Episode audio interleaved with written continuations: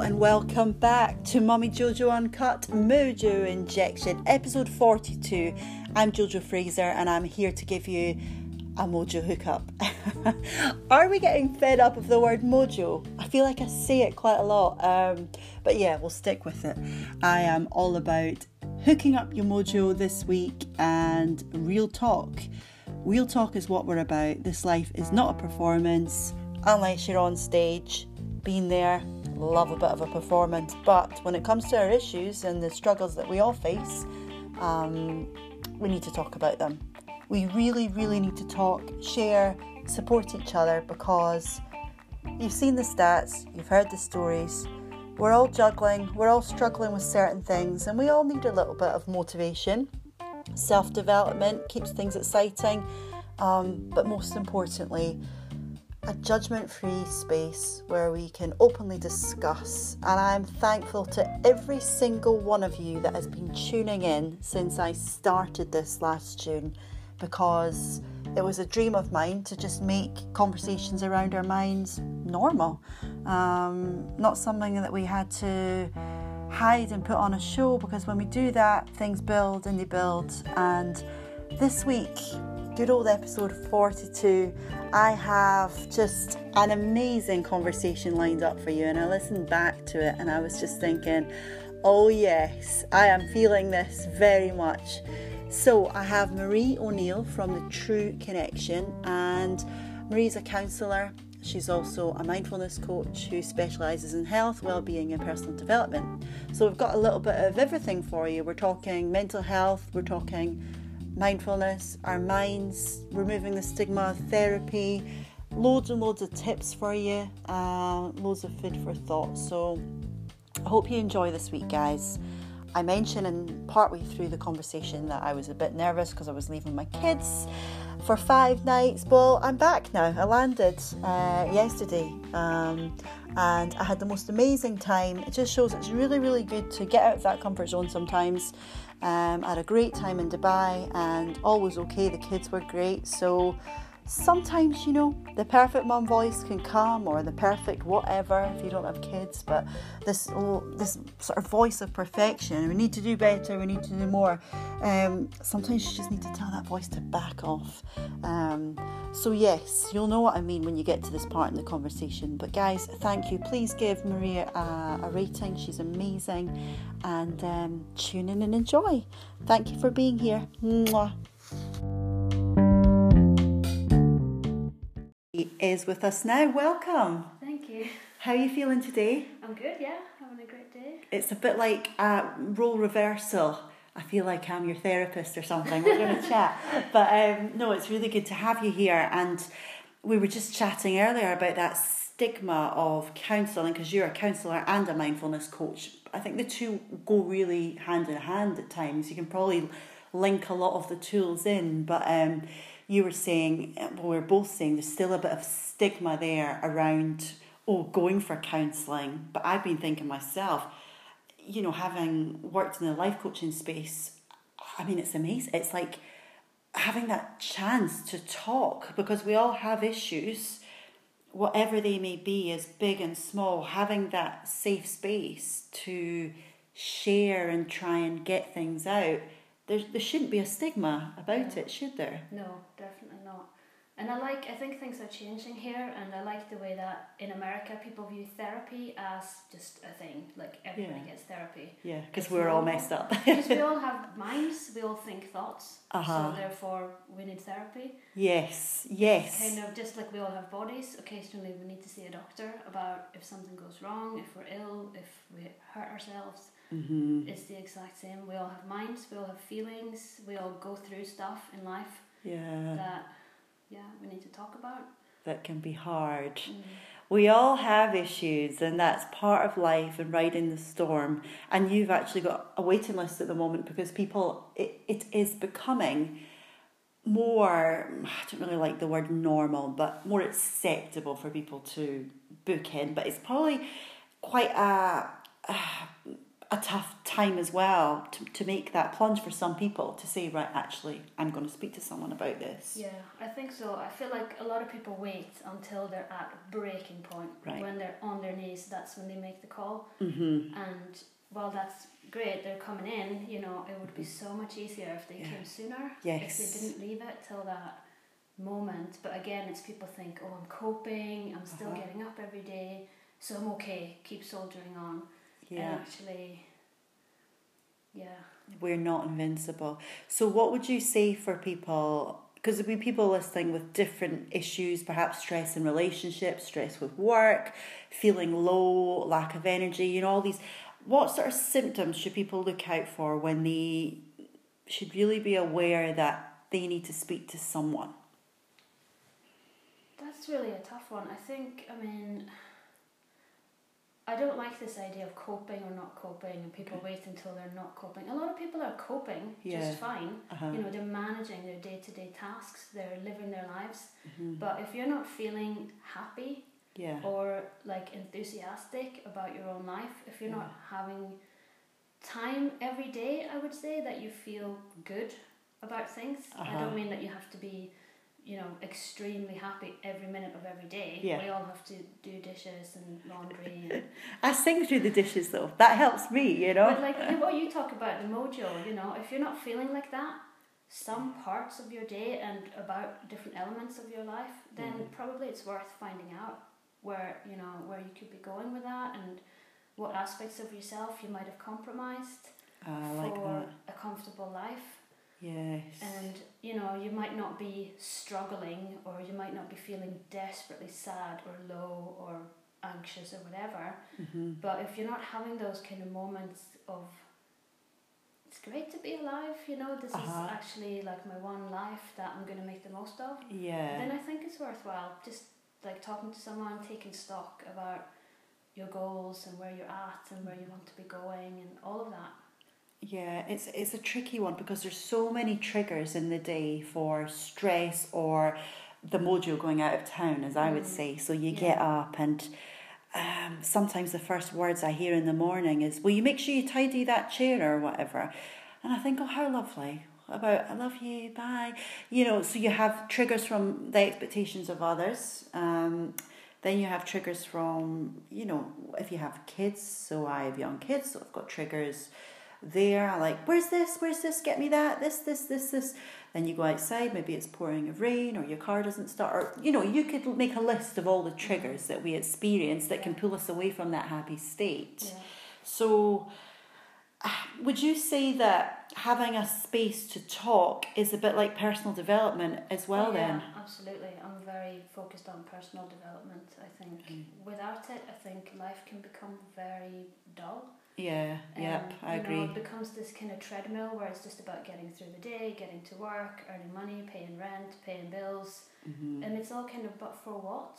Yeah. If there's not a sense of progress and development, that's where I think you know often it can get just that stale and Ah. uninspiring. okay, right. So the lack, so boredom, Yeah, things to watch out for if you're feeling like it's Groundhog Day. yeah, and your job is the same and I mean with parenting there's an element of that because kids thrive off a routine to an extent. Yeah. um, but then it's really important to have that spontaneity as well. Holidays trips away day trips and things. Mm-hmm. but but yeah that's a good point actually.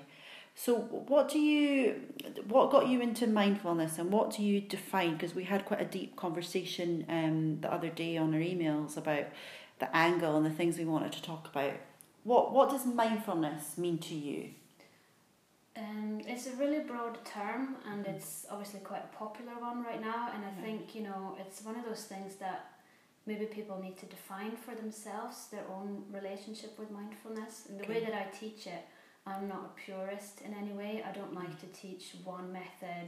You have to sit like this or breathe like that. yeah But I try to encourage people to find their own way. yeah To basically, what it means to me is to be quiet and to go within. yeah Because still there's yeah, there's so much in the world that encourages us to seek outside of ourselves. We're always distracted. We're always watching things, listening to Mhm. things, scrolling endlessly through things, Mhm. and we forget to just that actually we have information inside ourselves. We're Yeah. always taking in information Yeah. and then being all kind of muddled with all the information that we take in that might be conflicting. Uh-huh. And I think we just forget to actually ask ourselves, what do I think about this? What's true for me? So to Uh-huh. have that moment, ideally every day, where you stop the input going in and just close your eyes and just sit and be at peace and just feel what's going on for me inside. And it's not always pleasant, and which is why I think people just avoid it so much Mm-hmm. because sometimes there is uncomfortable feelings and thoughts coming up and Mhm. it's you know just even annoying thoughts or the same thoughts as yesterday and it feels a bit like oh but there is stuff in there that is important that is telling us things about ourselves Yeah. we can't find that outside we can only find that inside okay. so having a practice where we can be with our own selves Uh huh. And how do we know? How do we know how we feel? How do we know what's right and not what's from someone else, like a parent or a friend or a pressure? How do we know who we are? That's a really good question. I speak to people quite a lot about this in, in my work, and I think because we do, we internalize the voices of our parents, Mhm. teachers, friends, society. We feel all this pressure. Mm-hmm. Um, sometimes I use the analogy of when you're trying to order food in a restaurant or a cafe, you look at the menu and you go, mm, oh, I really fancy that. Oh no, but I'm having chicken later, so I can't have that now Yeah. or because I had that for lunch. Oh, but I should have the soup because that's healthy. Oh, but maybe salad looks good, but that's a bit expensive for that. I'm not gonna have. And it's like this dialogue within our own minds that is Uh-huh. just exhausting. It's like actually, the one you wanted first, like the one that just came to you, like that's what I want, Right. is probably your true answer. ah. But then you start talking yourself out of it with all these ex- like excuses and reasons and Uh-huh.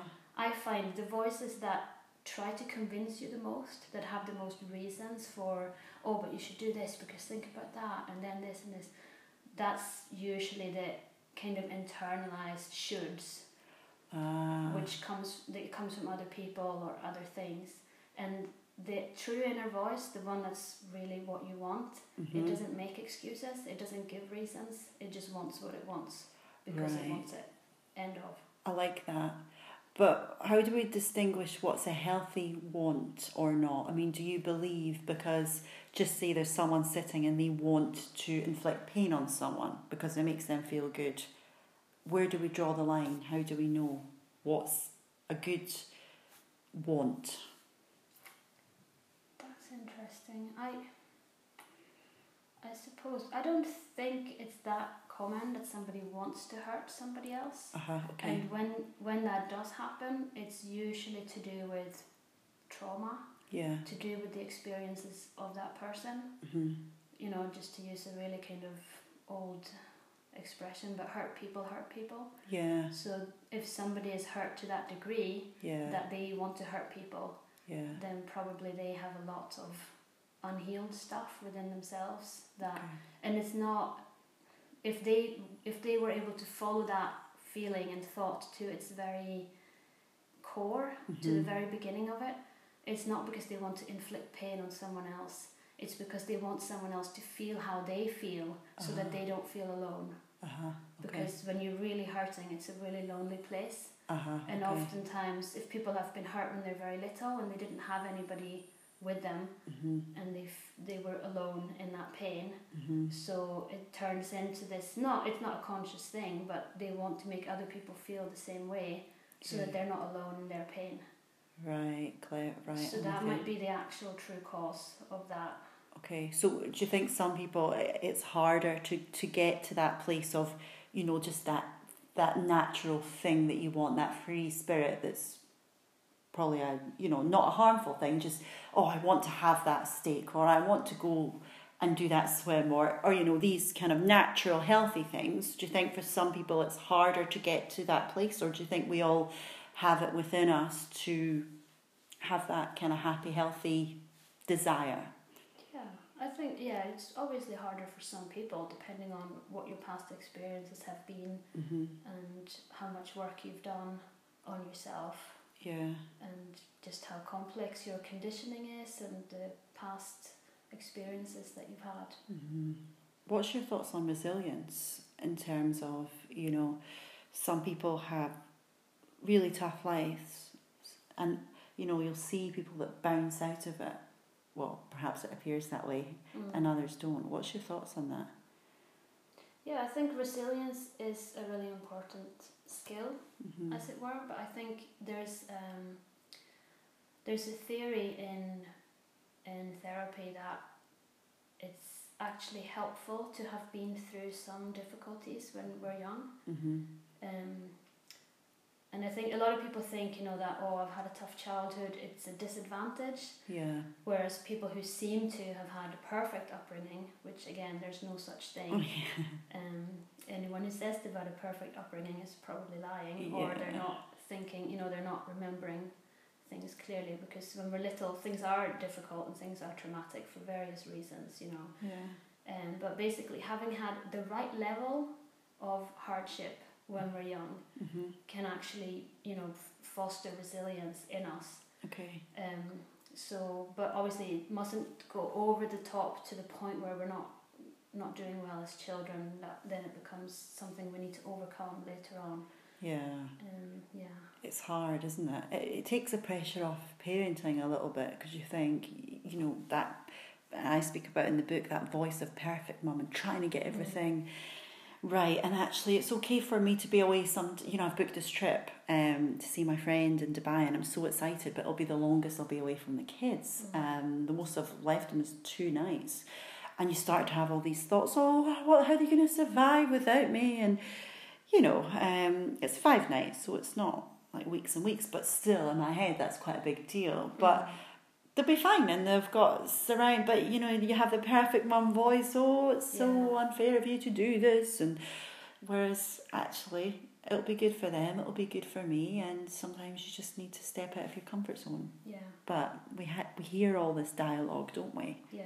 And the perfect mum is like a really good example. I think i'd never knew guilt until I had kids, like on this level. Yeah. And because I had done all my psychology training before I had kids, I had all that in my mind, you know, like how much everything can upset and you know a child and how you have to be so yeah, all the perfection stuff. But actually there's a really good psy- uh, child psychologist who coined the phrase the good enough mum.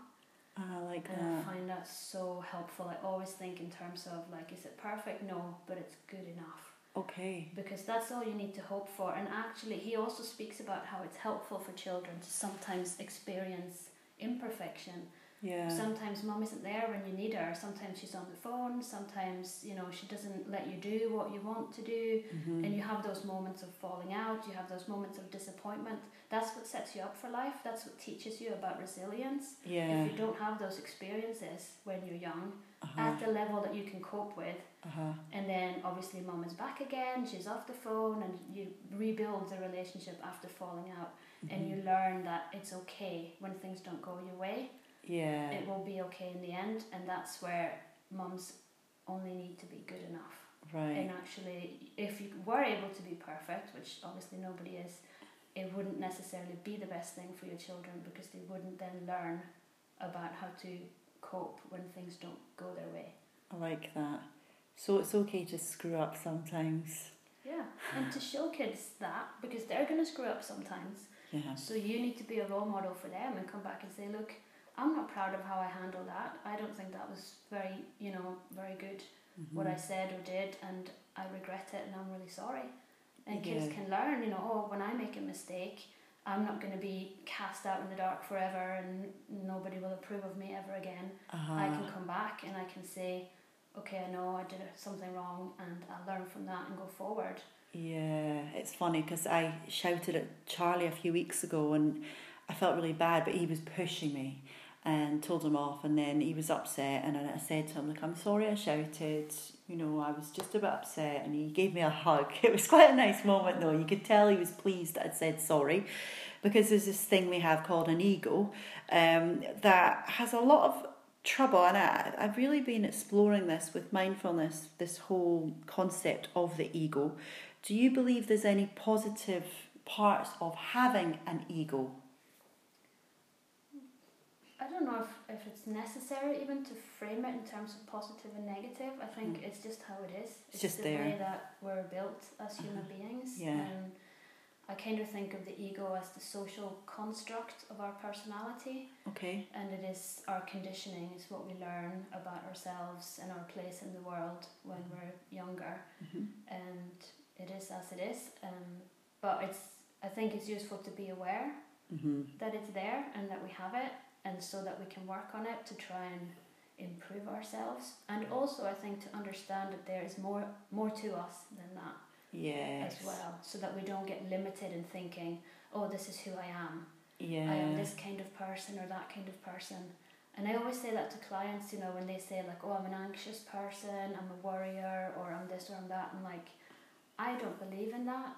I believe that you know you are a person who have a habit of being worried or anxious, Uh huh. and you can break a habit. You don't have to own that habit forevermore and say this is who I am. Yes. So do you? Because I gave a talk recently, and I was speaking about introverts and extroverts and um, ambiverts. I like to think I'm in the middle, but then that's another label I've just put on myself. Do you believe someone is an introvert or an extrovert, or do you believe we all have elements within us? I think we all have elements within us, but definitely some people do seem to be more introvert or more extrovert as well. And I mm-hmm. think, you know, it can be useful to be aware. And again, where that comes in is often to do with energy levels. Okay. So it doesn't mean that an introvert person can't learn to be extrovert Okay. and go and be very social and be with a lot of people in that way. Uh huh. But it costs more in terms of energy. Ah. Whereas right. a person who's naturally extrovert, you know, might not need to learn that behaviour, it comes natural. And when they come away from a social situation where they've been very, you know, meeting lots of people, they don't feel that drain and tiredness that Okay. a naturally introvert person might. Right. So it still doesn't mean that you're stuck in one behaviour or another, but you might want to be aware that if you're a very sort of introvert person, Mm. that it is it takes energy to go into that extroverted state and behave in those ways and be very social with people. So, do you believe things like exercise, which is proven to give us more energy and more happy hormones, can make an introverted person or someone who appears that way more? To, could it give them a boost Yeah, for I'm social sure it can, situations, or is there any It reason? could be probably used as a replenishment. Okay. You know, if you know that you've got a big event coming up where you need to be with lots of people, you might want to prepare by exercising first or Uh-huh. replenish the next day okay if you feel like you've had sort of drain of a social situation. hmm Okay, that's Mm. quite interesting. Hmm. Yeah, working out. I'm, I've been really trying to prioritize it, and I, don't know about you, but sometimes when you're trying to juggle work, parenting, whatever else you have, and we know that exercise is so good for us, but some days it feels impossible. I mean, do you have a type of exercise that you like that helps you mentally? I like um, HIIT training, high intensity interval training, Okay. mainly because, as you say, like I'm juggling so many things Yeah. work, kids, life. I want to get as much as possible for my time. Yeah. So I go for the most hardcore kind of burpees, the lot, Oh, just to them. get it out of the way because yeah, it's nice to go for a nice leisurely swim. I love yoga. If I had hours and hours every day to exercise, that's what I would do. hmm But I don't. I have maybe half an hour, Yeah. so I need to get the most amount of energy burnt into that half hour to maximize my time. Really. Yes. So personally, that's what I do. Yeah. And how often do you train in the day? I mean, in the week? I aim for five days a week. Wow, that's good. That's a good commitment. I don't always make it, but I aim for. You aim um, for it, yeah. I do a lot of walking as well because it fits into my day. hmm So I walk to work, or if I'm going anywhere with the kids, we tend to walk. So I get a lot of free exercise for traveling places. That's good. Yeah. Uh, because the studies are there, and I guess for you, when you're speaking to people and if they're in a tough place, and it's knowing what tips you can give as well that's realistic for such a kind of hardcore, fast paced world that we're living in. Like, Yeah. how can we make this manageable? How can we do it all and the correlation between um, you know things like anxiety and nutrition and anxiety and how much we move it's Oh, it's massive. it's yeah. important you know I, like I, I put a post on my stories last night and I said look I was so tempted to put a pizza in the oven but I'm chopping up these veggies because I'm trying because I know how much better I feel and I know the research about anxiety and nutrition so I think well if I can just try and take that extra few minutes but then I have this thought, oh, I don't want to make people feel bad that have thrown in a pizza in the oven because some days you just have to do what you can, don't you? Yeah. And you don't, I mean, I wouldn't ever want to advise people to get into that where it becomes unhealthy the other way, where it's Yeah. the pressure of perfection again and Yeah. having, you know, or never being allowed to have a pizza. Yes, exactly. You know, because that's not healthy either. Yeah. And for our mental health, I think it's vital to have those things that we see as treats or things that we kind of spoil ourselves with or that we think that we love, you know? yeah. If we take all that away from life, it becomes just so rigid and you know and it's it's the it's the way we treat ourselves as well you know I speak to clients about this a lot in terms of how how are you treating yourself yes. and it is a way of honoring and respecting yourself by feeding yourself healthy nutritious food Mhm. and exercising because you know that that's what's going to make you feel good and you know that you need it but if you're withholding all the stuff that you love yeah. you're not showing yourself love in that way. Yeah. But equally, if you eat pizza every day, you know, Mm. then you're not loving yourself. You're not showing yourself respect. You're punishing yourself with unhealthy food. So yeah. it is a balance. It's and I think it's one of those things that, again, when we look outwardly, you know, on Instagram and all this, you see all the perfect people with the perfect diets, and it's it's so good and we aim for that you know and it becomes this skewed kind of reality of Mhm. oh I should be able to do this I should be able to do that because everybody else seems to be able to maintain these levels of perfection Yeah. seemingly Yeah. but actually to try and help people think about what's attainable for them yeah. and what what's a level that you can healthily sustain yeah because otherwise you just set yourself up to fail and it really damages the self-esteem every time you try to change your life and go on a diet or do these crazy things where like you try to overhaul all your habits all at once Yeah. you know and it lasts for i don't know a day a week a month Yeah. and then you fall off the wagon and you feel worse about yourself Yeah. because you've failed and it really contributes to this sort of loop spiral of Mm. poor self-esteem and just not trusting in yourself Yeah. you can't do what you set out to do. Yeah. so You're you like lose faith in yourself a little bit every time that happens. here I go again. I had such a good week, and then for me, so I had this amazing week of just mm, work was going fine. I was on top of it. Just uh, I was training. I was doing my blaze classes, and within a few days, my trousers were looser and felt great. And then came February break. I thought, oh, I'm getting there, and the- the cooking wasn't, and I was having more uh, sort of takeaways and whatever. And you go, you you get this voice of guilt, but then you kind of need to be realistic as well. Yeah, and it's that inner. I always like talk about the inner critic, which is Mhm. that voice of guilt. You know, the one that everybody has it. Like you just beat up on yourself endlessly in your own mind. Yes. It's like having an internal bully living in your own head. yeah. And if you think about it, you would never speak to anyone the way that you speak to yourself inside Yeah. your own head. yeah. With the here I go again, oh I can't believe it, it's just typical and you know would you say that to a friend if she had ordered a takeaway or you know it's just ridiculous but you think it's okay to speak to yourself that way oh, and it's, most of us do have that like that voice which is just horrendous mm, it's not, not. helpful It's not nice. So, how many voices do we have? I mean, we have the inner critic, we have the ego.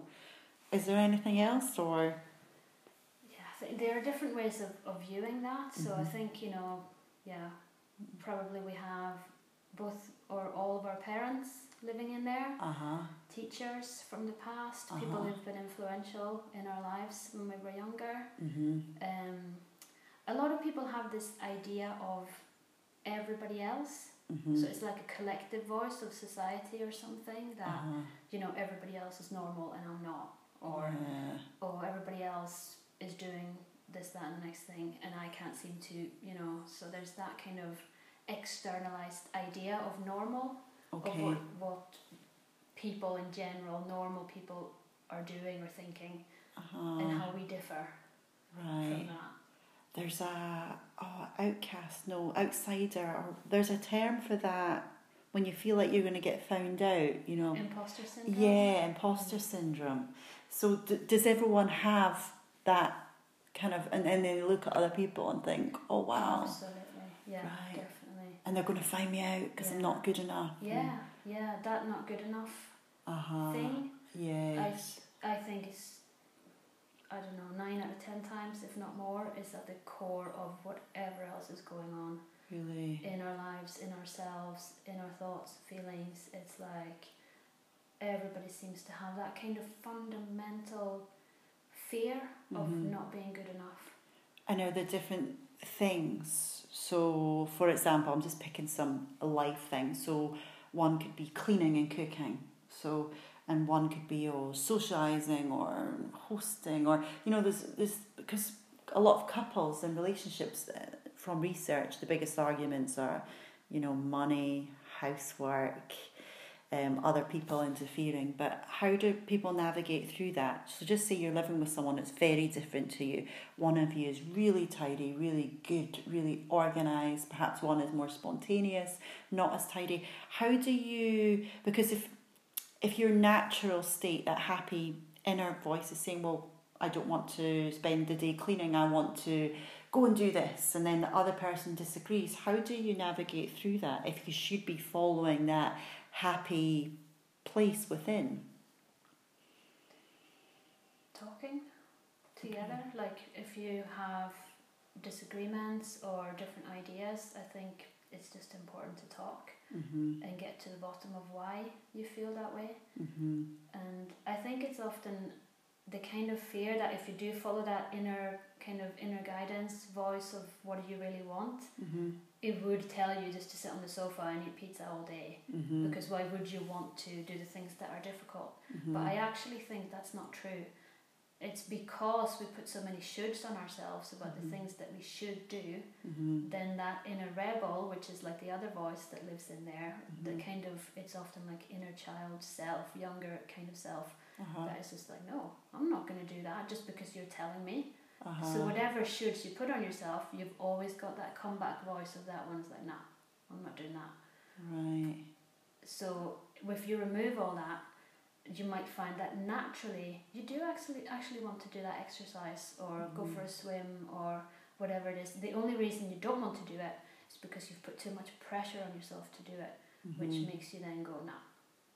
Ah, okay. And this can happen in relationships as well. If one person is overly, you know, enthusiastic about cleaning, say, the other one might feel under pressure Mhm. to and and it makes them rebel Yeah. and it becomes a bit oppo- opposing, like Uh-huh. the two different opinions. Whereas if you can talk together and decide that, okay, nobody loves cleaning this house, but we both actually do want a clean house, hmm how can we best manage that? hmm Around everything else, and yeah. Hmm. So, how do you feel when you're following? Have you found it happier over the years in the work you do to follow that? What what name would you give it? This inner, the goody, you know the. yeah, it's yeah, many different names for it. I kind of like inner guidance or Mhm. inner voice, hmm true self. I guess Mhm. it's the same as what you refer to as mojo. Really, it's Yeah. like when you're when you're being yourself, when you're in alignment with yourself, and you feel real, you feel true to who you are, and you're honoring yourself and what you want. hmm You're living your truth. Mm-hmm. And do you believe that's your soul? Because I did read a self development book that said we don't have a soul, all of our thinking comes from our brain, um, which I disagree with. But what's your thoughts? Yeah, I, I don't like to dictate hmm what that should be. Um, when I teach people about mindfulness and teach people about going within, hmm I try to make, let like encourage people to have an experience of what what is there beyond the mind. Okay. And certainly in my experience, there's there's something else. I am Mhm. not just my mind. I am not just my thoughts. Uh huh. And I'm happy to call that other thing soul. Uh huh. Uh, but I don't necessarily frame it as that. It's up to each person if you're comfortable with the word soul. Mm-hmm. Some people prefer consciousness or inner self or space within. I don't even really care. It's just semantics. It's having an experience of that self, which is important. What you call it is only so that we can talk together and understand what each other means. I love that. I'm not just my mind, I'm not just my thoughts. I think it's really important to remind people of that, isn't it? Yeah. Um, but there's some days when your mind's just on overdrive, right? And it's so noisy, and you could be in a really peaceful place. So you could be in a beautiful, on a beautiful beach or on a mountain, but your mind is just going. Mm. Um, with the world, with people, with jobless, whatever it is, and that's quite quite a lot of pressure. How how do how would a person that is in a beautiful space and they can't shut it off? What tips would you say to Mm. people that struggle with that? Yeah, that's and I, fi- I think sometimes those are the times when that makes it worse. Mm-hmm. You know, when you do go to that scenic place and you do like you almost like set an expectation for yourself that like Ah. if I can't relax here, yeah, if I can't switch my mind off with this beautiful view, with in this lovely place, that adds to the pressure even more. mm-hmm. And then your mind starts going, oh, why can't I do it? And a lot of people tell me that you know that it's they f- they actually feel more stressed, more anxious when they sit down to Mhm. deliberately try and practice mindfulness because it's when all that outside noise and doing stops and they actually meet themselves. yes, That's when it gets really tough. uh huh, So I normally try to teach people to start really small, baby steps. You know, start with five minutes or mm-hmm. two minutes if five minutes feels too long. You know, just starting very very small because otherwise, again, it's like you set yourself up to fail. mm-hmm. Like when you plan to overhaul your life in one day and start a diet tomorrow and all the rest of it. and you, you just, you know, you wouldn't expect to go to the gym on your first day and do an hour of really vigorous exercise if you've never done it before. mm-hmm. You know, you start slow, you build, it's like a muscle, you build that muscle. You start from, can I just sit down?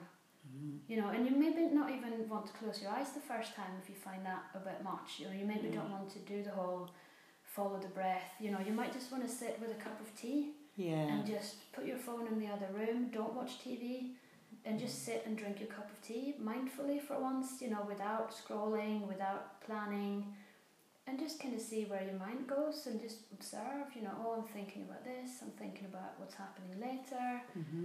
It's all very normal. It's what our minds do.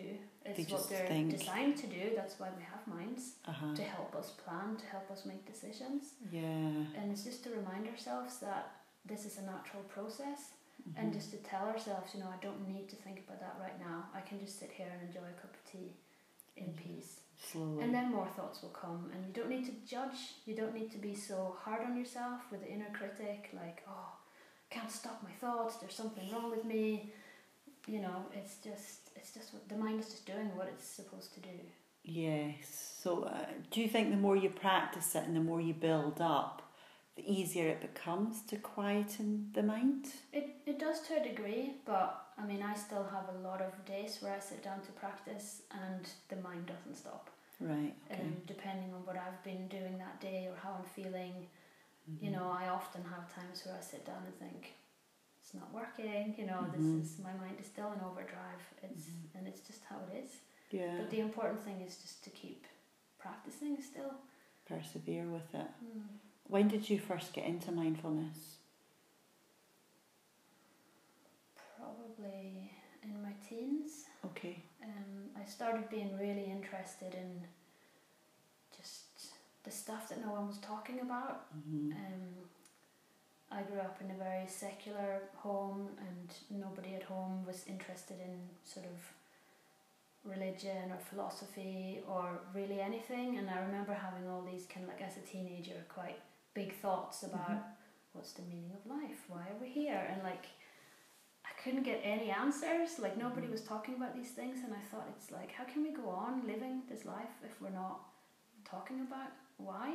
hmm and what we're doing here. And so I just kind of turned to books and trying to learn about various things, and that got me into practicing yoga and mindfulness and, Mhm. and things like going within Yeah. and and tr- just trying to understand myself and the world and, Yeah. and what's really going on. Yeah, it's complicated. It's very complicated, and it doesn't help if we all just like try and distract ourselves with stuff hmm and not talk about those things. hmm Do you think there is a God, or have you explored that, or what's your thoughts? I've explored that a lot, yeah, and I've done a lot of training around um, with the Interfaith Seminary, which is about learning to understand all different faiths hmm and finding truth through not necessarily picking a path hmm or just honouring one's own experiences hmm um, without so much comparing or saying this is right or this is wrong. Yeah. So I'm not, I wouldn't call myself religious and I've not been brought up that way. hmm um, but I definitely have an experience and an awareness within myself of a deeper place of connection. Uh-huh. Um, there's something more to this world than what we can see. Yeah. That is my direct experience, and I think it's important for everybody to have their own direct experience of that. Uh-huh. And again, you know, when it comes to the words, it's semantics. If Mhm. you've grown up in a culture where the word God makes sense and you Mhm. have an understanding of what that means, you might be comfortable using that word. hmm And some people are not comfortable using that word and they might prefer another word hmm like universal consciousness or source of life or energy or whatever. It's, you know, Yeah.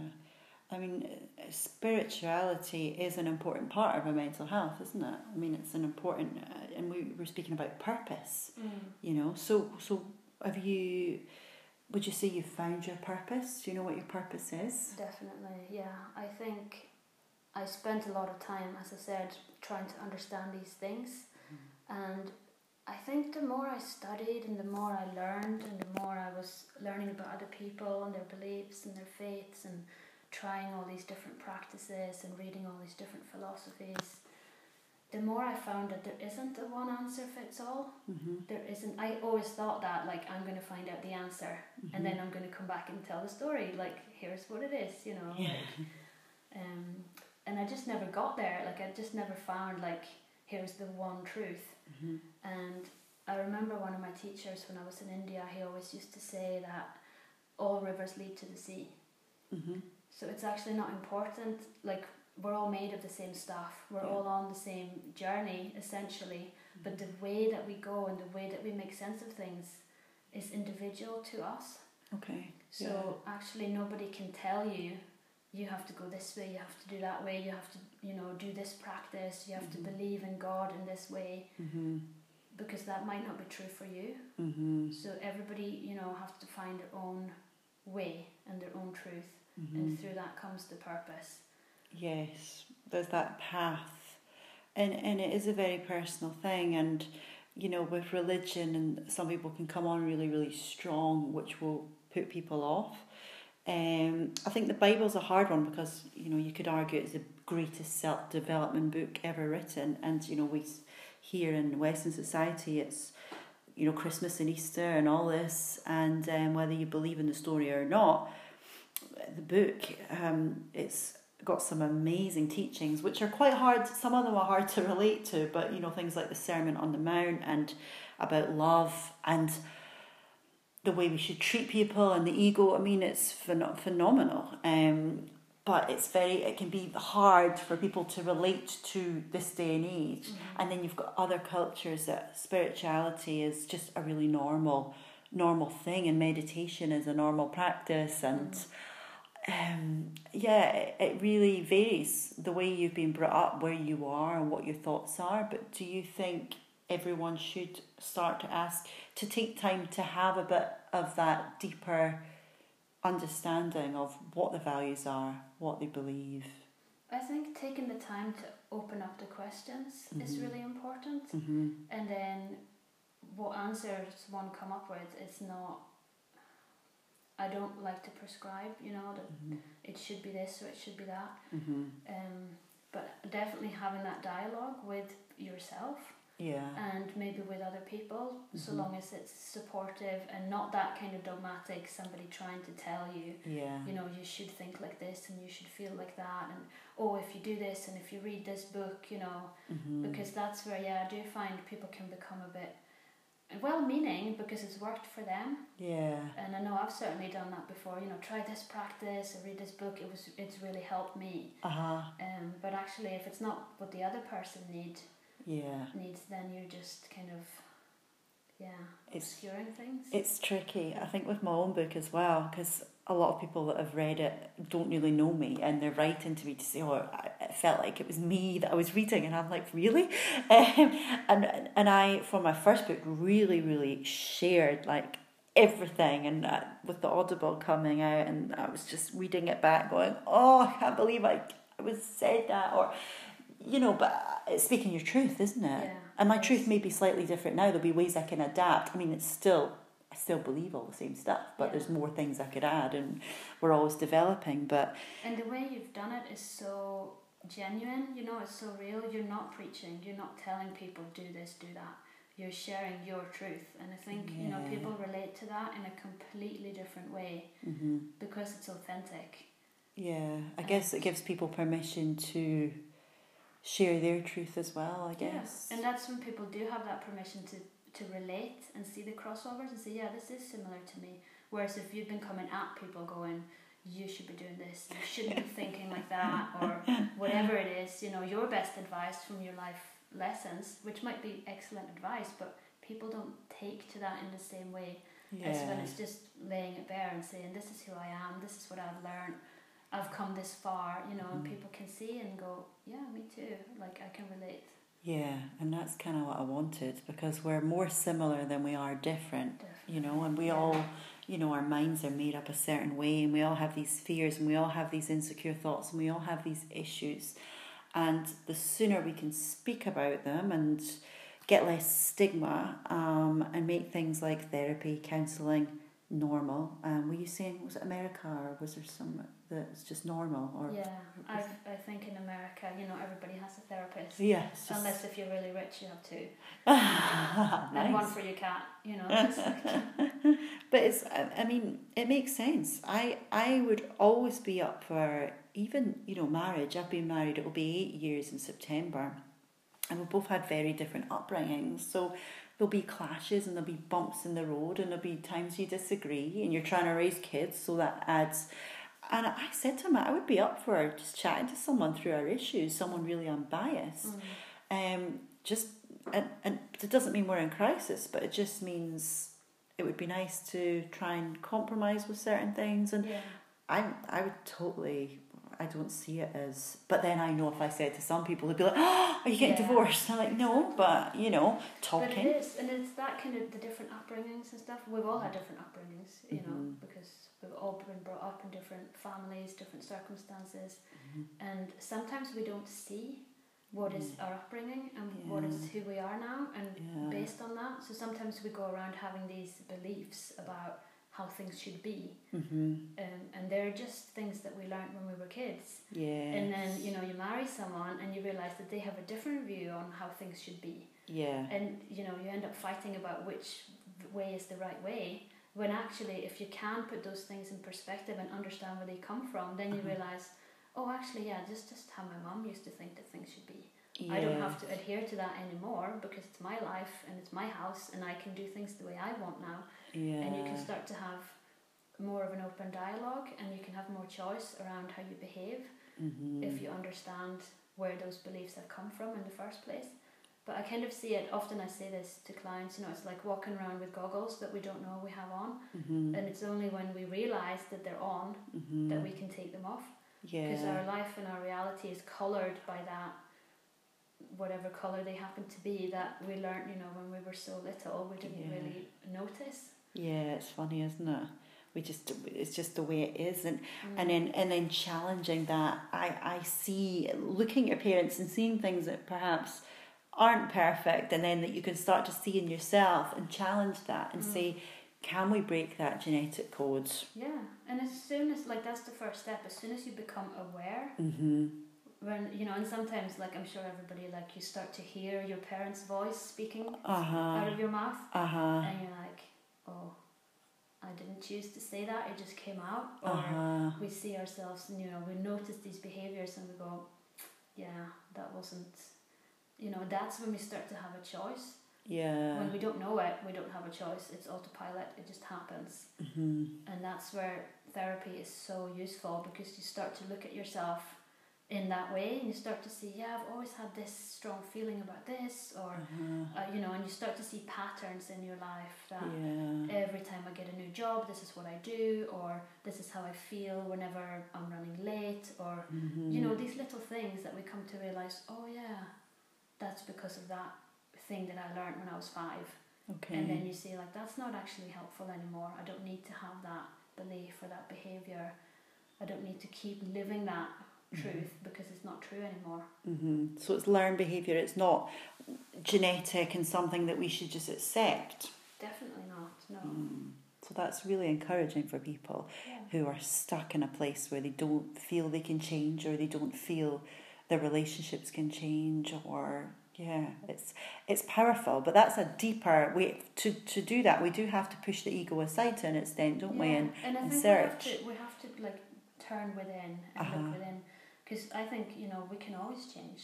Mm-hmm. Definitely, people can change. I've seen a lot of people change a lot, hmm um, and it is a choice that we make. But a lot of the time, if we're not ready to take that step to look at ourselves and to make changes in ourselves and in our lives, we get stuck in that place where we try to change the outside world, change the circumstances, hmm change your husband, change your kids, change your job. Uh-huh. And those are the things that we can't necessarily change. You know, they may not be want to change. yeah It's our, only ourselves that we can change. So when we remember that and take back responsibility, that's when we're empowered. That's when we can make different choices and learn about change.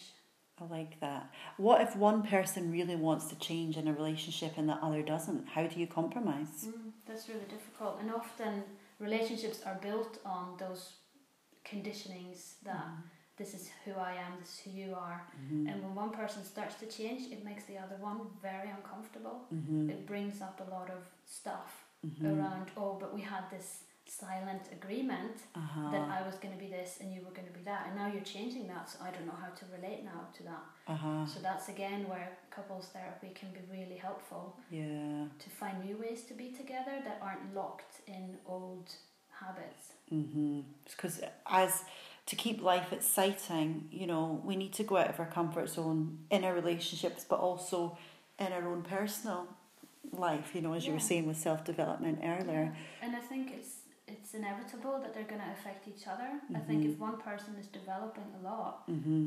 how can that not affect the relationship Mm-hmm. Yeah, because well? it's change. Yeah. And a change, you know, there's a song, Change will do you good, a change. Um, fascinating stuff. Well, um, I've abs- I could speak to you all day about this, and I can't believe we've been speaking for almost an hour. Um, I think, I don't know, I, I'm really for therapy. Um, I'm really for talking openly. If you were to give a couple of pieces of takeaway advice before we sing out, what would you give to people for mojo, injecting mojo back to their life?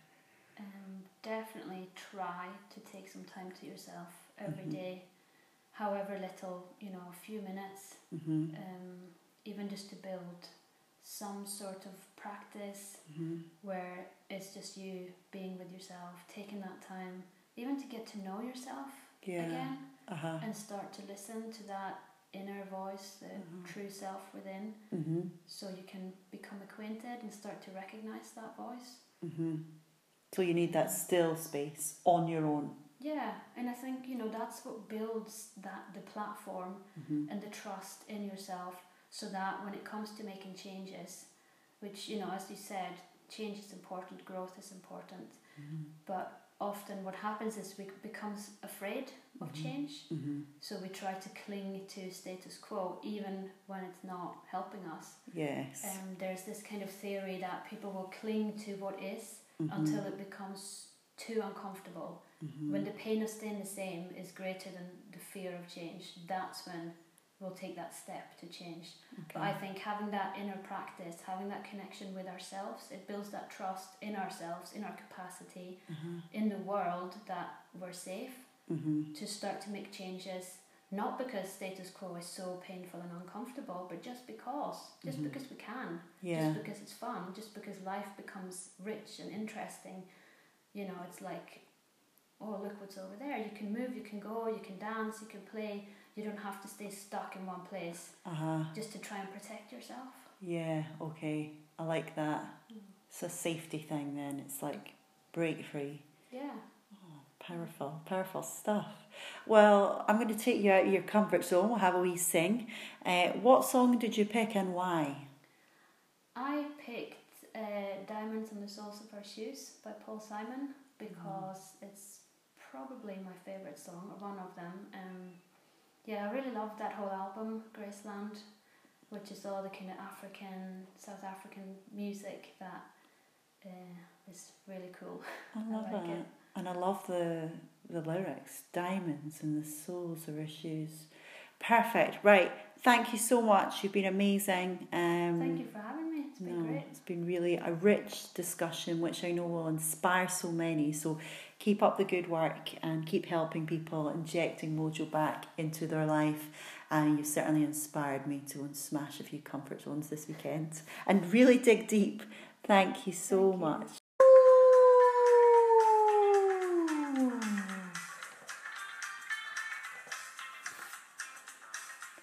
People say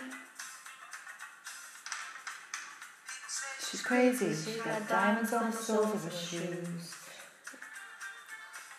Well, that's one way to lose these walking blues. Yes. Diamonds on the soles of her shoes.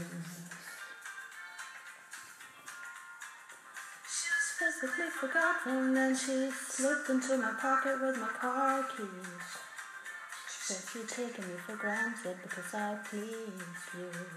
Wearing these diamonds. Yes.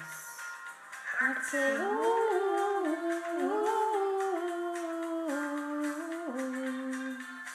If everybody knows what I'm talking about. If everybody knew exactly what I was talking about. Talking about diamonds on the soles of her shoes. Oh, I love the African vibes. Mm, so good. Take me on a plane now. I love this.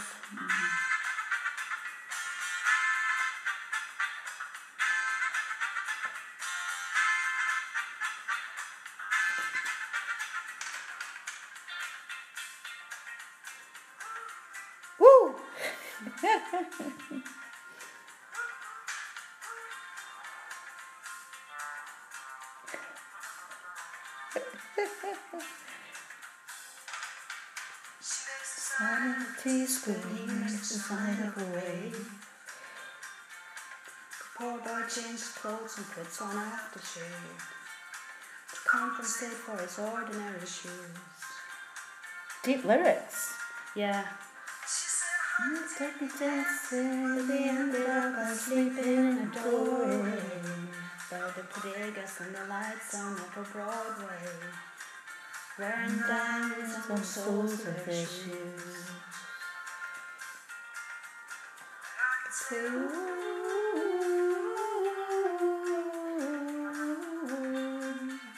As if everybody here would know what I was talking about.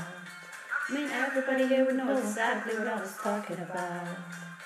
Talking about diamonds.